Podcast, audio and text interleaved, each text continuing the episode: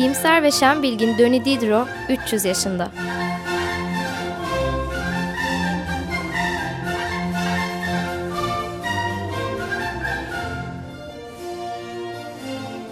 Hazırlayıp sunan Evren Asena.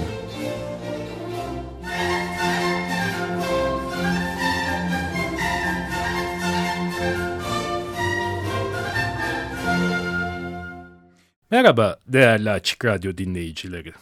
Aydınlanma çağının iyimser ve şen bilgini, büyük Fransız düşünürü Denis Diderot'u doğumunun 300. yılı vesilesiyle anmayı hedefleyen program dizimizin ikinci bölümüyle karşınızdayız. Geçen bölümde bir giriş yapmaya çalışmış ve Diderot'un çok yönlü kişiliğinden bahsetmiş, biraz ihmal edilmiş olduğunu düşündüğümüz bu büyük düşünürü anmayı hedefleyen programımız için nasıl bir seyir tasarladığımızdan söz etmiştik. Bu bölümden itibaren Denis Diderot'un yaşam öyküsüne 1713'teki doğumundan itibaren göz gezdirmeye başlıyoruz. Bugün biraz düşünürümüzün aile ortamına, biraz da çocukluk yıllarına göz atmaya çalışacağız. Denis Diderot 1713 yılı Ekim ayının 5. günü Fransa'nın küçük bir kasabası olan Langres'da babası Didier Diderot ve annesi Angelique Vigneron'un ilk çocukları olarak dünyaya gelir. Bugün yolu kasabaya düşecek olanlar yazarı şereflendirmek üzere kentin ana meydanını süsleyen Bartholdi tarafından yapılmış heykelini görebilirler. Heykelin bulunduğu alanda doğal olarak Diderot'un adını taşımaktadır. Amerika Birleşik Devletleri'ndeki özgürlük anıtının heykeltıraşı olarak hatırlayabileceğiniz Bartholdi'nin heykeli, Diderot'un 100. ölüm yıl dönümünü anmak üzere o sıralar hükümet makamını işgal eden Sosyalist Parti'nin girişimiyle vücuda getirilmişti. Gördüğünüz gibi konudan uzaklaşmaya başladık bile. Bunu yapmamamız gerektiğini kendimize hatırlatarak tekrar kahramanımızın aile ocağına avdet edelim. Zaman içinde iki çocuk daha eklenecektir aileye. Biri Döni'den iki yaş, diğeri yedi yaş küçük, iki kız kardeş, Döniz ve Angelik ve kendisinden dokuz yaş küçük Didier.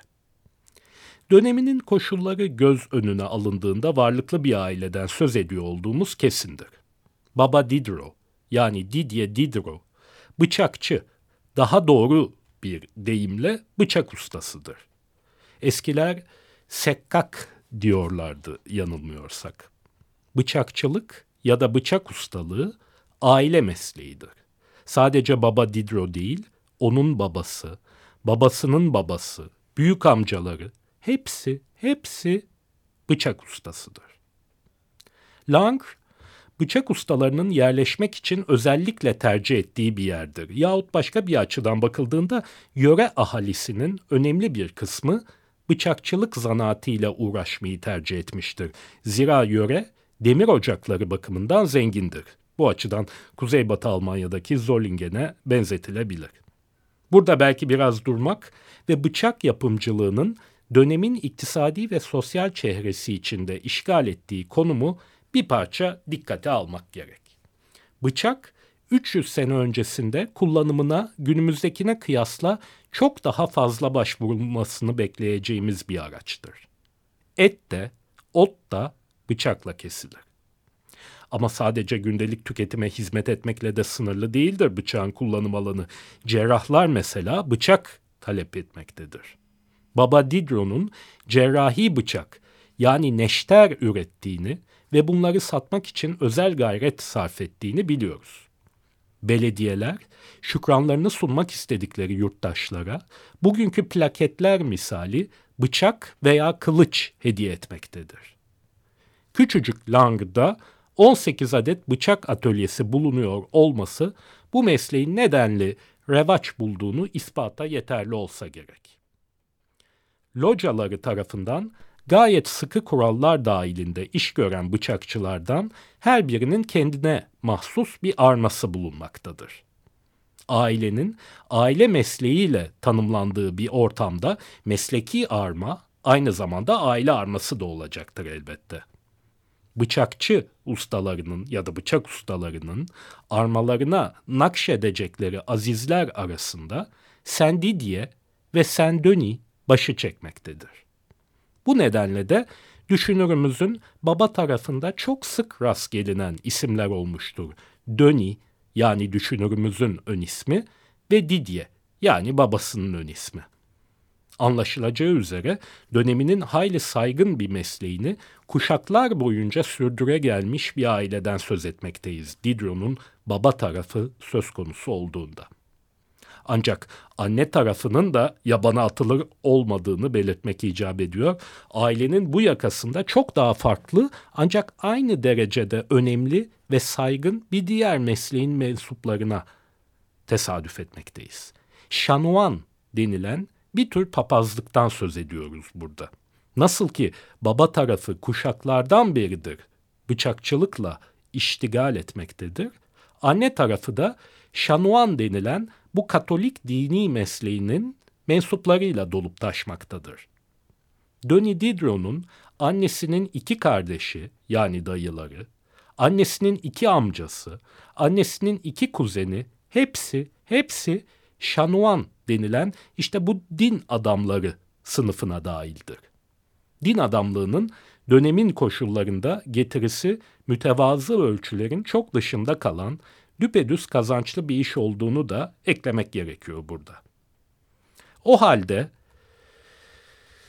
Diderot'un ailevi atmosferini zanaatkarlık ve kilisenin saygınlık, servet ve otoritelerinin bir araya gelmesiyle teşkil etmiş, dönemi için hayli özenilesi bir ortam olarak tarif etmek yanlış olmasa gerek. Baba Didier Diderot'un ailenin kendisinden önceki isimlerinin bile fevkindeki taassup ve yardımseverliğinin Vigneron ailesi nezdinde özel bir önemi olduğunu tahmin ediyoruz. Her ne kadar küçük döniye bıçakçı ustalarının azizi Saint-Denis'in ismi verilmiş, dolayısıyla ileride baba mesleğini seçeceği veya seçmeye yöneltileceği daha beşikten ismine nakşedilmiş gibi görünüyor olsa da hakikat daha farklıdır. Zira aile büyükleri kendisine baba tarafının bıçakçılığını değil, anne tarafının gözde mesleği olan Katolik din adamlığını yani papazlık kariyerini uygun göreceklerdir. Küçük Döni hesabına bu kariyer planlamasını da varlıklı bir şanuan olan dayısı yapacaktır. Bu dayı küçük döni papaz olursa evini ve kent ruhani meclisinde sahip olduğu mevkiyi Döni'ye terk etmeye hazır olduğunu kardeşi Angelik ve eniştesine yani Döni Diderot'un babasına açacak ve onaylarını alacaktır. Küçük Döni için bu kariyer planlamasının hayatının daha ilk günlerinde şekillendirilmeye başladığını da ilave edelim. Hele hele kahramanımız azıcık yaş alıp da okuyan bir çocuk olduğu ve öyle de kalacağı etrafa malum olunca eh bu kadar okumaya düşkün Döni için din adamlığı biçilmiş kaftandır diye düşünmüş olsalar gerek. Malum din adamlarının vakti boldur. Hele Döni'yi veliaht olarak gördüğünü söyleyebileceğimiz dayısının makamının erişim alanındaki servet göz önüne alınırsa, parasının da bol olduğunu rahatlıkla söyleyebiliriz. Langır'daki en yüksek dini mertebe olan Saint Mames Katedrali Şanuanı idi Döni'nin dayısı. Böylece 10 yaşına geldiğinde Döni kendi evleriyle aynı meydanda bulunan Cizvit Okulu'na başlar. O dönem hele de krala ve kiliseye bağlılıkları müstesna olan Lang'da ilk ve orta eğitim Cizvitlerin tekelindedir. Okulun 200 öğrencisinin çoğunluğu kır soyluluğuna ve ticaret burjuvasisine ait ailelerin çocuklarıdır. Ancak Diderot gibi zengin zanaatkarların çocukları ya da mesela Diderot'un bir arkadaşı gibi bir hapishane infaz koruma memurunun yani bir gardiyanın çocuğu gibi istisnalar da mevcuttur. Uzaktan gelenler de olduğunu doğrudan Diderot'un nakletmiş olması itibarıyla biliyoruz. Sadece olanlardan yani erkek çocuklardan söz ediyor olduğumuzu bilmem eklemeye gerek var mı burada?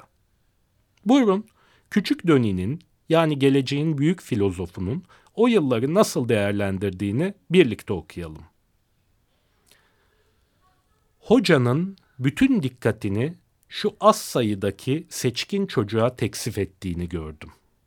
Mükemmel denilen 5-6 çocuğa 6-7 sene boyunca hiçbir zaman öğrenemedikleri eski dillerin öğretilmeye çalışıldığını gördüm.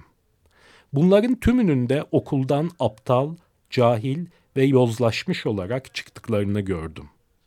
Bunların her birinin birbiri ardına hepsi de farklı öğretim tarzlarına sahip altı ayrı hocanın rahli tedrisinden geçtiğini gördüm.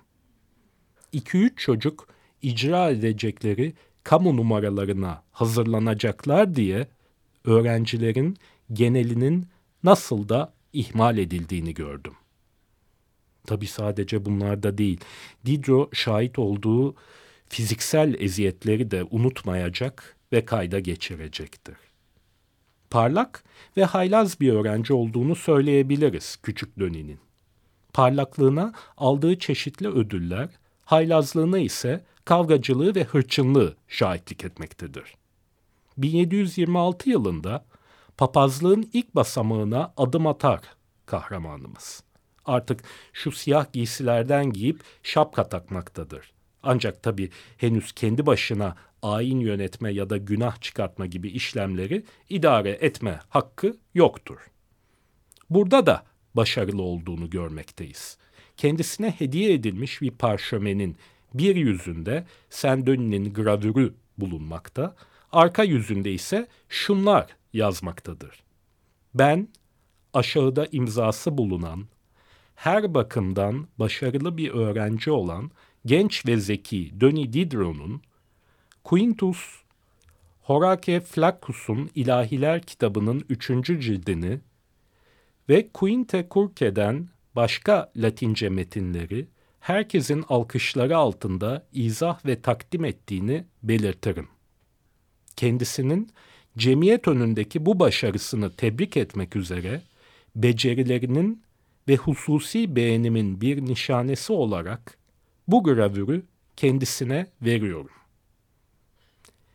1728 yılında papazlık eğitimini Benemerenti adı verilen bir dereceyle tamamlayan Döni, ödül olarak Jean Grasse isimli bir din adamı tarafından yazılmış Japon Kilisesi Tarihi adlı bir kitap alır. Şimdi bu döneme ilişkin hatırasını yine kahramanımızın kendi kaleminden dinleyelim.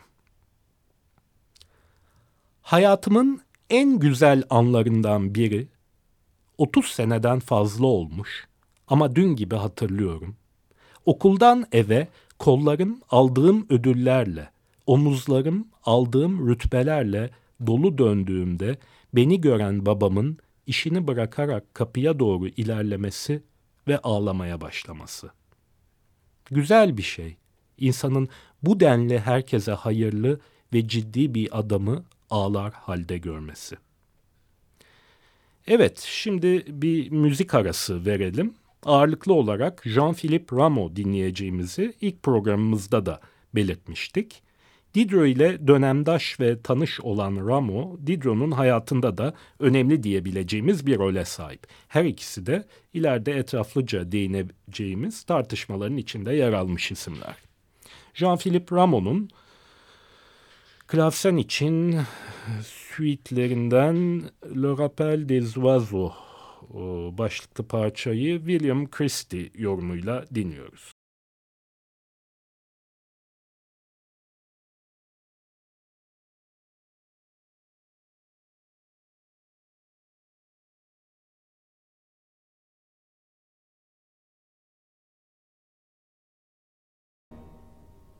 Merhaba, 94.9 Açık Radyo'da Diderot'un 300. doğum yıl dönümü anısına hazırladığımız programda birlikteyiz. Ramon'un klavsen için suitelerinden Le Rappel des Oiseaux başlıklı bölümü William Christie yorumuyla dinledik.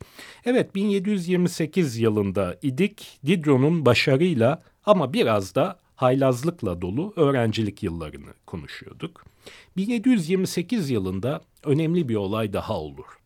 Diderot'un şu Şanuan olan ve makamını yeğenine bırakmaya söz vermiş dayısı ölür. Ölüm döşeğinde bir vasiyetname yazmış, bunu acilen papalığa ulaştırılmak üzere Roma'ya yollamış olan dayı, bu mektup kabul edilmeden vefat edeceğinden yerine kimin geleceğini tayin etmek diğer din adamlarına düşecektir. Bu döni için neredeyse doğumuyla planlanmasına başlanmış gelecek tasavvurlarının suya düşmesi anlamına gelmektedir. Gerçi üç senelik papazdır döni. Geleceği bir ölçüde garanti altında sayılabilir. Eğer mütevazı bir kır yaşamıyla yetinmeyi bilirse. Döni'nin ise başka planları olduğunu biliyoruz. Bu dönemde Döni'nin bir evden kaçma girişimi olduğu söyleniyor. Çeşitli biyografilerde akamete uğramış bir girişim olarak bahsediliyor bundan. Niyeti Paris'e gitmek ve din eğitimi almaya devam etmek. Gerçi Paris'e gitme niyeti su götürmez. Din eğitimine devam etme niyetinin sahihliğinden kuşkulanmak içinse nedenlerimiz var. Asıl olanın Paris'e kapağı atmak olması, din eğitimi görme arzusununsa bunun kılıfı olması ihtimali akla daha yakın gözüküyor. Ancak dahası da var. Gece vakti babasının uyanması ve kendisini kapıdan çıkarken yakalaması ile akamete uğrayan bu kaçma girişiminde de Denis Diderot'un daha o zamanlar belli nitelikleri uç vermeye başlamış karakteriyle uyuşmayan bir şeyler var.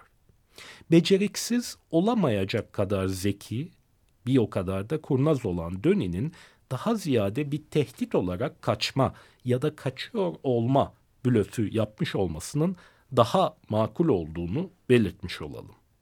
Kendisinin gitmek konusundaki ciddiyetini ailesine ve başta da babasına kabul ettirmek için bu kaçma girişimini bir manevra olarak kullanmak çok daha uyumlu gibi kahramanımızın kişiliğiyle. Ancak ister hakiki bir kaçma girişiminden söz ediyor olalım, isterse bir blöften, Döni'nin bir direnci zorlamaya çalıştığını görmezden gelmenin imkanı yok. Neden istemiyordu acaba ya da en azından oğlu kadar istemiyordu bu büyük şehir ilahiyat eğitimini babası? Belki de tereddüt etmekte haklıydı. Eğer Döni Paris'e giderse bu sadece kendisi için değil, ailesi için de bir ilki teşkil edecekti. Diderot familyasından Paris'e giden ilk kişi olacaktı bu durumda Döni. Daha 15 yaşındaydı evet. Başarılı bir öğrenciydi ama büyük şehir edepsizliklerinin ivasına kapılmayacak denli akıllı uslu biri olacağı da pek benzemiyor gibiydi. Öte yandan ilk çocuğunun yani Döni'nin kendisinden çok farklı, dışa dönük ve ateşli tabiatı belki bir avantaj da olabilirdi bu macerada. Her halükarda bazı kaynaklara göre kendi kendine, bazı kaynaklara göre ise aile meclisi diyebileceğimiz çoğu din adamlarından oluşan Döni'nin anne tarafının ikna olmasının da etkisiyle Paris macerasına razı olacak. Yanına gitmişken Paris doktorlarına da belki satma imkanı olur diye neşterlerinden bir kısmını alarak oğluyla birlikte yola koyulacaktır. Burada Döni ilahiyat eğitimi alacağı bazı kaynaklara göre Arcourt, başka bazı kaynaklara göre ise Louis le Grand Koleji'ne yerleşecektir. Paris'e ilk kez gelmiş babası yolunda gitmeyen bir şey olur da yardımı icap eder diye 15 gün süresince okulun karşısındaki bir otelde kalır. Döni 15 günün sonunda babasının yanına gider ve keyfinin yerinde ve kalmaya niyetli olduğunu açıklar. Bu 15 gün zeki ve haylaz bir öğrenci olarak nam salmış Döni'nin performansını bu okulda da korumaya niyetli olduğunu tespit eder şekilde geçmiştir.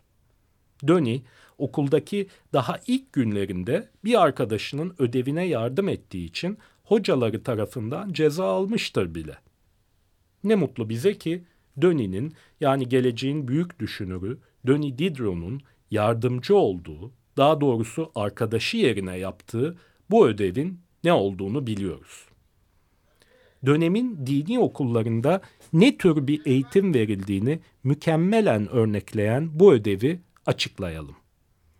Cennet bahçesinde yılanın Havva'yı nasıl dil dökerek kandırdığını Latince ve mısralarla resmedin lütfen.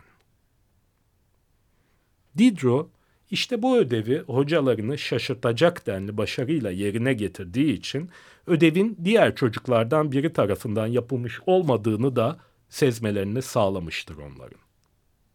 Değerli dinleyiciler, Diderot'un bütün yaşamı müddetince devam edecek kişilik özelliklerinden ilkini burada bütün berraklığıyla gördüğümüzü söyleyerek bitirelim bu bölümümüzü.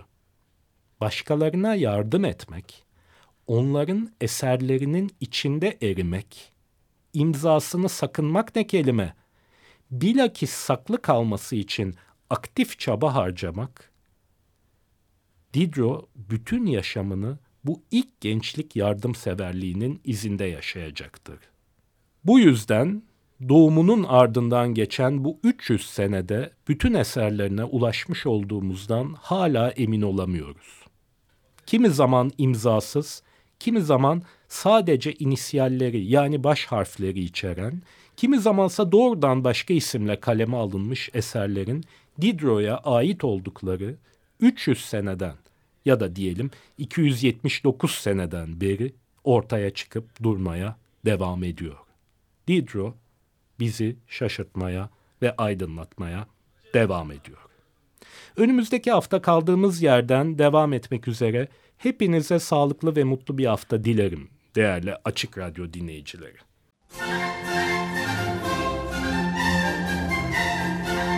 İyimser ve şen bilgin Döni Diderot 300 yaşında.